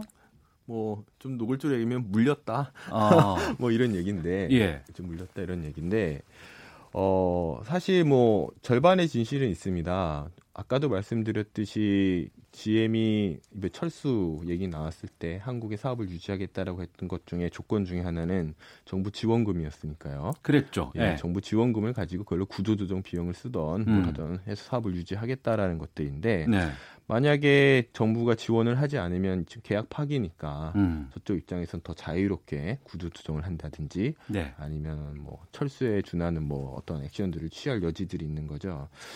그런데 이제 좀 산업은행장님 이야기는 좀 무책임하다는 생각도 있죠. 정부가 음. 이 정도 지원을 했으면 네. 그만한 안전 장치들을 좀 해놨어야 되는데 그러니까요. 그런 거 없이 네. 그냥 어, 지금 뒤통수 맞았다. 그지만 어쩔 수 없다라는 식으로 얘기를 해버리면 어. 좀 문제가 있을 수밖에 없는 거겠죠. 예. 신뢰도 국민적인 신뢰에 있어서나 노동자들의 입장에 있어서나. 그러면 지금 시점에서 우리가 어떤 조치를 취하거나 어떤 대책을 만들 수가 있어요? 우선은 잠깐 이제 좀 그 전 얘기를 좀 할 필요가 있는데 자 이번에 GM 철수 올해 초에 나왔던 예. 한국 GM의 어떤 그런 공장 폐쇄 문제나 이것들이 이야기가 나온 게 5년 전이었습니다 사실은 음. 얘기가 나온 게 네. 5년 전이었는데 5년 동안 손 놓고 있다가 이제 문제가 닥치니까 이제 그때서야 뭔가를 하려고 하니 네. 저쪽은 이제 손바닥 안에 어떻게 보면 음. GM 손바닥 안에서 다 놀게 되는 거죠. 이번에도 마찬가지입니다. 법인 분리 관련해서 얘기가 나온 건 이미 3개월 전이에요. 네. 3개월 전이고 그때부터 뭔가 필요한 조치들을 해 나갔어야 되는데 음. 주주총회 앞두고 이제 이 사단이 나니까 그때서야 네. 이제 부랴부랴 하고 있습니다. 음. 이렇게 말씀을 드리는 건 뭐냐면 좀 정부가 길게 보고 대책을 세워야 뭐라도 할 수가 있다는 겁니다. 네. 5년, 10년을 두고 진짜 한국 GM 어쨌거나 생산 설비로 보면은 거의 한국 자동차에서 100만 대 가까운 생산 설비를 갖추고 있고 고용도 만 명, 더 넓게 직감적 쪽으로 하면 거의 한 2, 30명, 2, 30만 명 이야기를 음. 하는 건데 네. 이 부분을 유지하고 발전시키기 위해서는 장기적으로 어떤 프로세스를 밟아야겠다라는 것들이 나와야 되거든요. 음. 문제 닥치면 그때서 해결한다. 예, 예. 그렇게 해결하면 할 게 없어요. 사실 이미 다 외통수에 걸려서 대부분 문제를 어. 처리하는 방식이 돼버리기 때문에 네. 현재와 같은 일이 반복될 겁니다. 음. 지금처럼 일을 한다면. 네. 그래서 제 생각에는 우선은 정부는 한국 GM을 포함해서 외투 기업 전반이 외국인 투자 기업 자동차 회사들이 대부분 비슷한 상황이에요. 음. 위태위태하거든요. 네. 좀이 부분을 어떻게 할지에 대해서 자동차 산업 전반의 문제와 함께 한 5년 단위 이렇게 음. 좀 세웠으면 좋겠고. 예. 노동조합 역시도 한 해의 임금 인상이라든지 고용 안정 뭐 음. 이런 요구들만이 아니라 좀 더 3년 5년 정도를 두고 할 수 있는 것들 시민사회와 협력해야 될 것들 정부와 협력해야 할 것들을 좀 계획을 짜야 된다. 네. 그런 것들이 아예 없진 않다는 거죠. 여러 어. 가지 있을 수도 있는 건데 네. 그런 것들을 너무 문제가 닥쳐서 해결하려다 보니까 어. 해결할 게 없어지는 거죠. 예. 뭐 하나 예를 들자면 한국젠 같은 경우는 좀 이렇게도 생각을 해봤으면 좋겠어요. 산업은행하고 한국GM의 노동조합은 음. 이해관계는 일치합니다. 네. 사실은 이 부분에 있어서는 음. GM은 구조조정을 하고 비용을 덜고 싶은 거고 네. 산업은행이나 한국GM은 고용을 유지하고 어쨌거나 산업적인 생태계를 좀 유지하고 공장이 잘 돌아갔으면 좋겠던 거예요. 예, 산업 예, 생태계를 예. 유지하고 싶은 거예요. 그러면 이 부분에 대해서 할 수 있는 것들이 있습니다. 예를 들면 한국 GM 같은 경우 현재 이사회에서 산업은행이 추천권이 있습니다. 이사 추천권을 음. 복수로 가지고 있는데 네. 그 부분 중에 일부를 노동조합에게 줘서 음. 뭐 정부도 노동 이사제는 이런 얘기 많이 하지 않습니까? 네, 네. 안에서의 이해관계자도 경영을 감시하고 음. 산업은행도 주주로서의 좀 경영을 감시하면서 같이 협력할 부분들 지금 뭐 같이 함께 바꿔봐야 될 부분들을 좀 협력하고 하는 부분들이 필요하다. 음. 그런데 지금 같은 경우는 그런 것들을 생각하기보다는 그냥 산업은행은 노조가 싫고 어. 노동조합은 산업은행 책임이다 이렇게 해버리면 예. 사실은 예. 요 국면에서 탈출하기가 쉽지 않은 상황이에요. 어. 그러니까 내것 버리고 좀 국익 차원에서 아니면 전반적인 산업적인 측면에서 좀 제대로 봤으면 좋겠다는 좀 생각이 예, 좀 그리고 좀 노동조합이나 정부나 특히 정부 같은 경우는 노동조합을 어. 좀 파트너로 삼을 필요가 있다라는 겁니다. 예. 냉정히 좀 이 부분을 좀 더 따져봐야 될 것 같다는 생각이 좀 들고요. 앞서 말씀하신 좀 길게 보는 지혜가 필요하지 않을까 싶습니다. 자, 주요 문제 짚어봤습니다. 한국 아, 노동자 운동 연구소의 한지원 연구원과 함께했습니다. 오늘 말씀 고맙습니다. 예.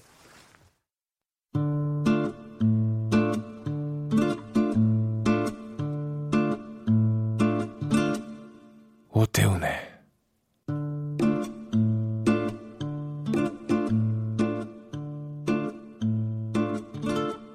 시사본부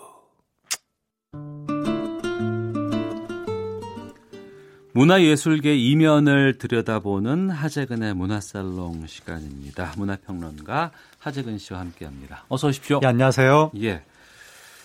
어, 그룹 더 이스트라이트 멤버 이석철 씨가 소속사 프로듀서로부터 상습적인 폭언, 폭행을 당한 사실, 또 어, 김창환 회장의 폭언, 또 아동학대 방조 사실을 폭로해서 파장이 커졌습니다. 먼저 이 폭행 방조 의혹을 받고 있는 회장 김창환 씨는 어떤 분인지부터 좀 소개해 주시겠어요? 예, 그러니까 김창환 씨가 너무나 유명한 분이고 한국 가요계에 살아있는 전설이기 때문에 우리가 충격을 받는 건데 많은 분들이 이제 김창환 씨가 뭐 폭행 의, 저기 뭐 폭행 방조 의혹에 휩싸였다고 하니까 야 선울림 김창환 씨가 그럴 줄은 몰랐어 이런 네티즌들이 있는데 그분 아니시잖아요. 전혀 네, 전혀 그분 아니고 예, 네. 김창환 씨라고 이분이 이제 가수는 아니지만 1990년대 우리나라 가요계에 당시 댄스 열풍을 이끌었던 음. 신승훈, 김건모, 노이즈, 박미경, 클론 등을 발굴했던 마이다스의 손이고 어. 최근에 프로듀스 101에서 핑미, 음. 핑미, 핑미, 핑미원 그 이 노래도 만든 아 그래요? 예예. 예. 어. 바로 그분입니다. 엄청난 가요계 정말 수많은 후배들한테 존경을 받고 있는 네네. 큰 어른인데 음. 이런 사건에 휘말리니까 지금 충격이 큽니다. 네. 근데 어떤 내용인데 그 이스트라이트라는 그룹이 폭로를 한 거예요? 예. 김창환 씨가 제작한 어, 소년 밴드 미성년자 밴드가 이스트 라이트인데 네. 이 멤버들이 2015년부터 어, 김창환 회장 회사의 담당 프로듀서로부터 폭력을 당했고 음. 김창환 회장이 방조했다. 네. 이렇게 이제 보도가 나온 거죠. 음. 그러니까 처음에 그 회사에서 부정 아, 아니다. 보도 내용은 사실이 아니다라고 해명을 했고 그러니까 이스트라이트 리더인 이석철 군이 네. 아직 고3입니다. 어. 이석철 군이 아니다. 보도 내용은 사실이다라고 기자회견을 했는데 그러니까 김창환 회장이 본인이 직접 명의로 어, 이들의 주장은 사실이 아니다. 또 해명을 한 거죠. 네. 그러니까 이석철 군이 이제 매체에 직접 나타나서 음. 인터뷰도 하면서 공식적으로 고소장도 제출하고 네. 그러니까 이제 김창환 회장 측에서는 여전히 부인하면서 이스트라이트 다른 멤버들하고 일단 계약을 해지한다. 음. 멤버들을 해, 어, 이 해체한다 라고 하면서 지금 법정 투쟁으로 갈 것 같은 분위기가 됐습니다. 네. 그러니까 아이돌 그룹이 있는데 네. 소속사의 PD로부터 폭행을 당했다는 거고 네. 그리고 그 소속사의 대표가 이 김창완 씨라는 거 아니겠어요? 네. 근데 김창완 씨는 어, 내가 폭행당하는 걸 방조했다. 예, 방조 및 폭언, 협박 등 구체적으로 어떤 피해를 당했다고 얘기를 하나요? 어, 2015년부터 야구 방망이, 마이크 막대, 음. 마이크 막대가 굉장히 무겁고 딱딱하고 네, 그런 그럼요. 거거든요. 견고해요. 네, 네. 새로 된 마이크 막대, 뭐 철제, 봉골레 이런 것들로 강금이라든가 상습적인 무차별 폭행, 어, 그러니까 둔기로 때렸는데 피가 날 정도라고 하니까 어. 이거는 상상을 못할 정도의 수인데 네. 12살 때부터 때렸다고 그 어. 미성년자 밴드인데 예.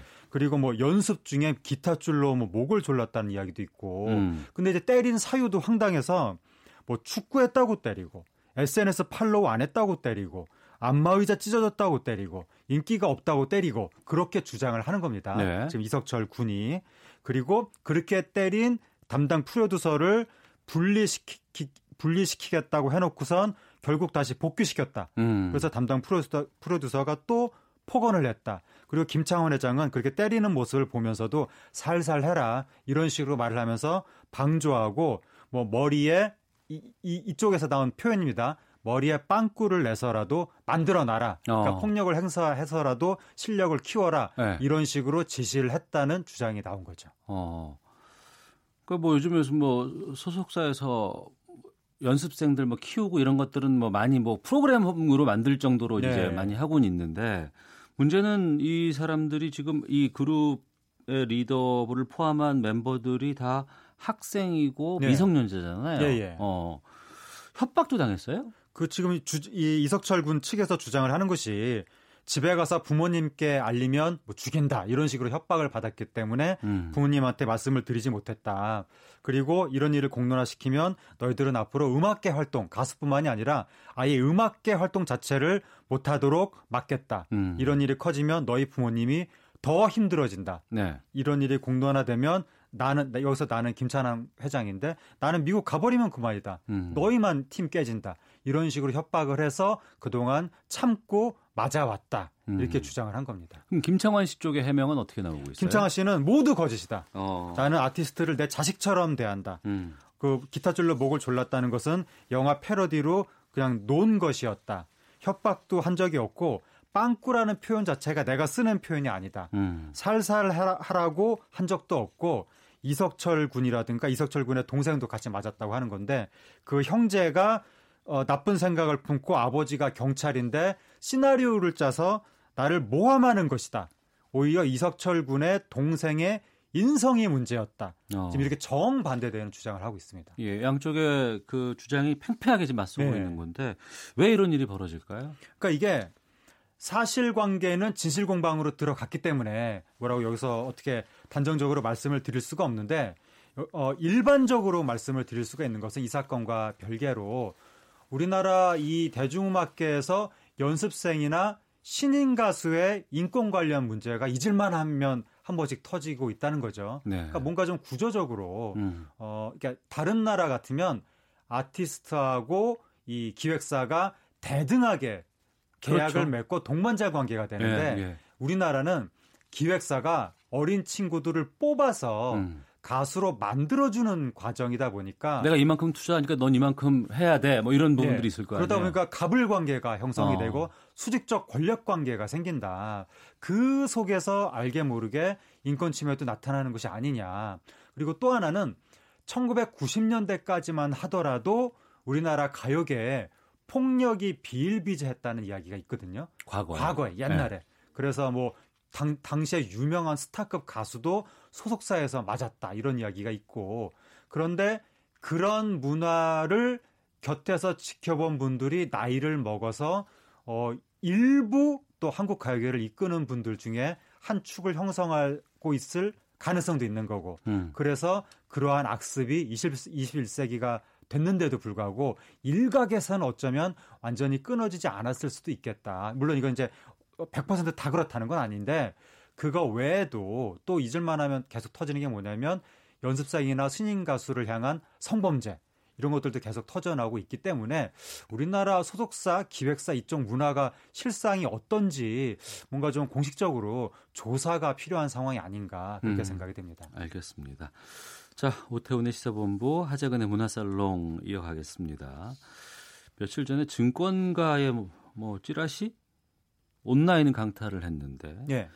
어, 나영석 PD와 배우 정유미 씨의 불륜설을 비롯해서 뭐 상당한 내용의 기사가 기사는 아니죠 이게 뭐 찌라시라고 하니까 예. 우리가 이 루머라고 이제 연예인들은 선처는 없다 강경 대응을 주장하고 있습니다. 예. 여기에 대해서 좀 보겠습니다. 연문설이에요, PD와 배우 간에? 예, 그러니까 갑자기 지라시가 그 이제 요즘에 스마트폰으로 쫙 퍼지잖아요, 그 메신저로. 네. 갑자기 퍼진 거죠. 이렇게 지라시라고 하는 것이 과거에 이제 증권과 정보지라고 해서 무슨 정보 보고하는 것처럼 음. 각 단락별로 정보, 정보, 정보 이렇게 나열이 되어 있는데 그 몇, 얼마, 며칠쯤 전인가 또 얼마 전에 나영석 PD, 배우 정유미 씨, 이서진 씨, 그 소녀시대 써니 씨, 배우 조정석 씨, 걸그룹 양지원 씨 음. 이런 분들의 연문설이 갑자기 지라시로 쫙 퍼져 나간 사건입니다. 네.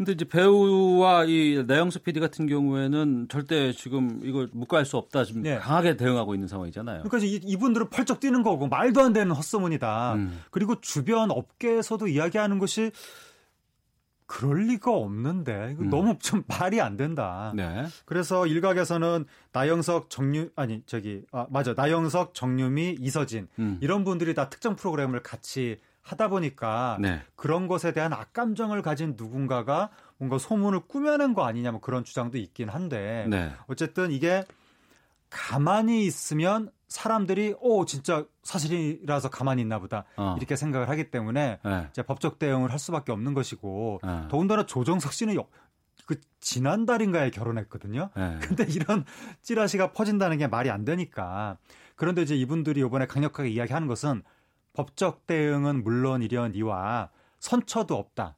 왜냐하면 과거에 연예인들이 법적 대응을 많이 했는데 누군지 소문 퍼뜨린 사람이 붙잡힌 다음에 선처를 많이 해줬거든요. 그래서 과거 박혜진 씨도 붙잡힌 사람을 선처해주면서 연탄봉사를 같이 했거든요. 음. 근데 연탄봉사 같이 한 사람이 나중에 악플을 또 쓰다 또 걸렸어요. 네. 그리고 나중에 또 악플 쓰다 걸린 사람이 나도 연탄봉사 하겠다. 그러니 선처해달라 이런 식으로 어. 막 너무 막 좀 뻔뻔하게 나오니까 이제 다시는 선처해주면 안 된다 그런 인식이 퍼져서 요번에 지금 이 찌라시 피해를 받은 분들은 절대로 선처 없이 강력 대응하겠다. 그런 입장입니다. 이 찌라시기 일본어예요. 이게 네. 예전에는 무슨 뭐 증권과 정보지 소식지라 그랬는데 요 정보가 제대로 된 것이 확인도 안 되고 누가 썼는지에 대한 근거도 없기 때문에 네. 이건 솔직히 정보지라고 얘기하기도 좀 힘든 그렇죠. 부분인데 이거 누가 만드는 거예요, 이거? 이게 과거에 그 증권과 정보지라고 하던 시절에는 이게 전현직 기자, 뭐 관련 기관원 등등등 이런 사람들이 모임을 하면서 시중의 정보를 취합해서 만들었다 라고 했었는데 음. 요즘은 이게 증권과 정보지라는 형태로 그렇게 만들어지는 것도 아니고 누가 어디서 만들었는지도 모르는 것들이 스마트폰으로 돌아다니고 있기 때문에 어. 정말 알 수 없다. 예. 그리 그래서 얼마 전에는 그 이시영 씨에 대해서 말도 안 되는 헛소문을 퍼뜨린 사람이 결국 붙잡혔거든요. 음. 놀랍게도 현재 기자로 밝혀졌는데 네. 뭐 그 경우엔 기자지만 누가 만드는지 알 수가 없고 또 문제가 뭐냐면 이게 스마트 폰으로 퍼지다 요즘은 보니까 급속하게 퍼져요. 예, 퍼지는 과정에서 누구든지 가필할 수 있다는 거죠. 아, 버시우거나 원저 네. 예, 원저자와 별개로 아, 누구든지 수정할 수 있기 때문에 음. 정말 출처도 불분명한 말도 안 되는 정보들이 돌아다니고 있는 겁니다. 네, 이것도 철저한 수사가 좀 이루어져야 되지 않을까 네. 싶습니다. 자, 지금까지 문화살롱 하재근 평론가와 함께했습니다. 오늘 말씀 고맙습니다. 감사합니다. 오태훈의 시사본부 여기서 인사를 드리겠습니다. 내일 오후 12시 20분에 다시 찾아오겠습니다. 오태훈이었습니다. 안녕히 계십시오.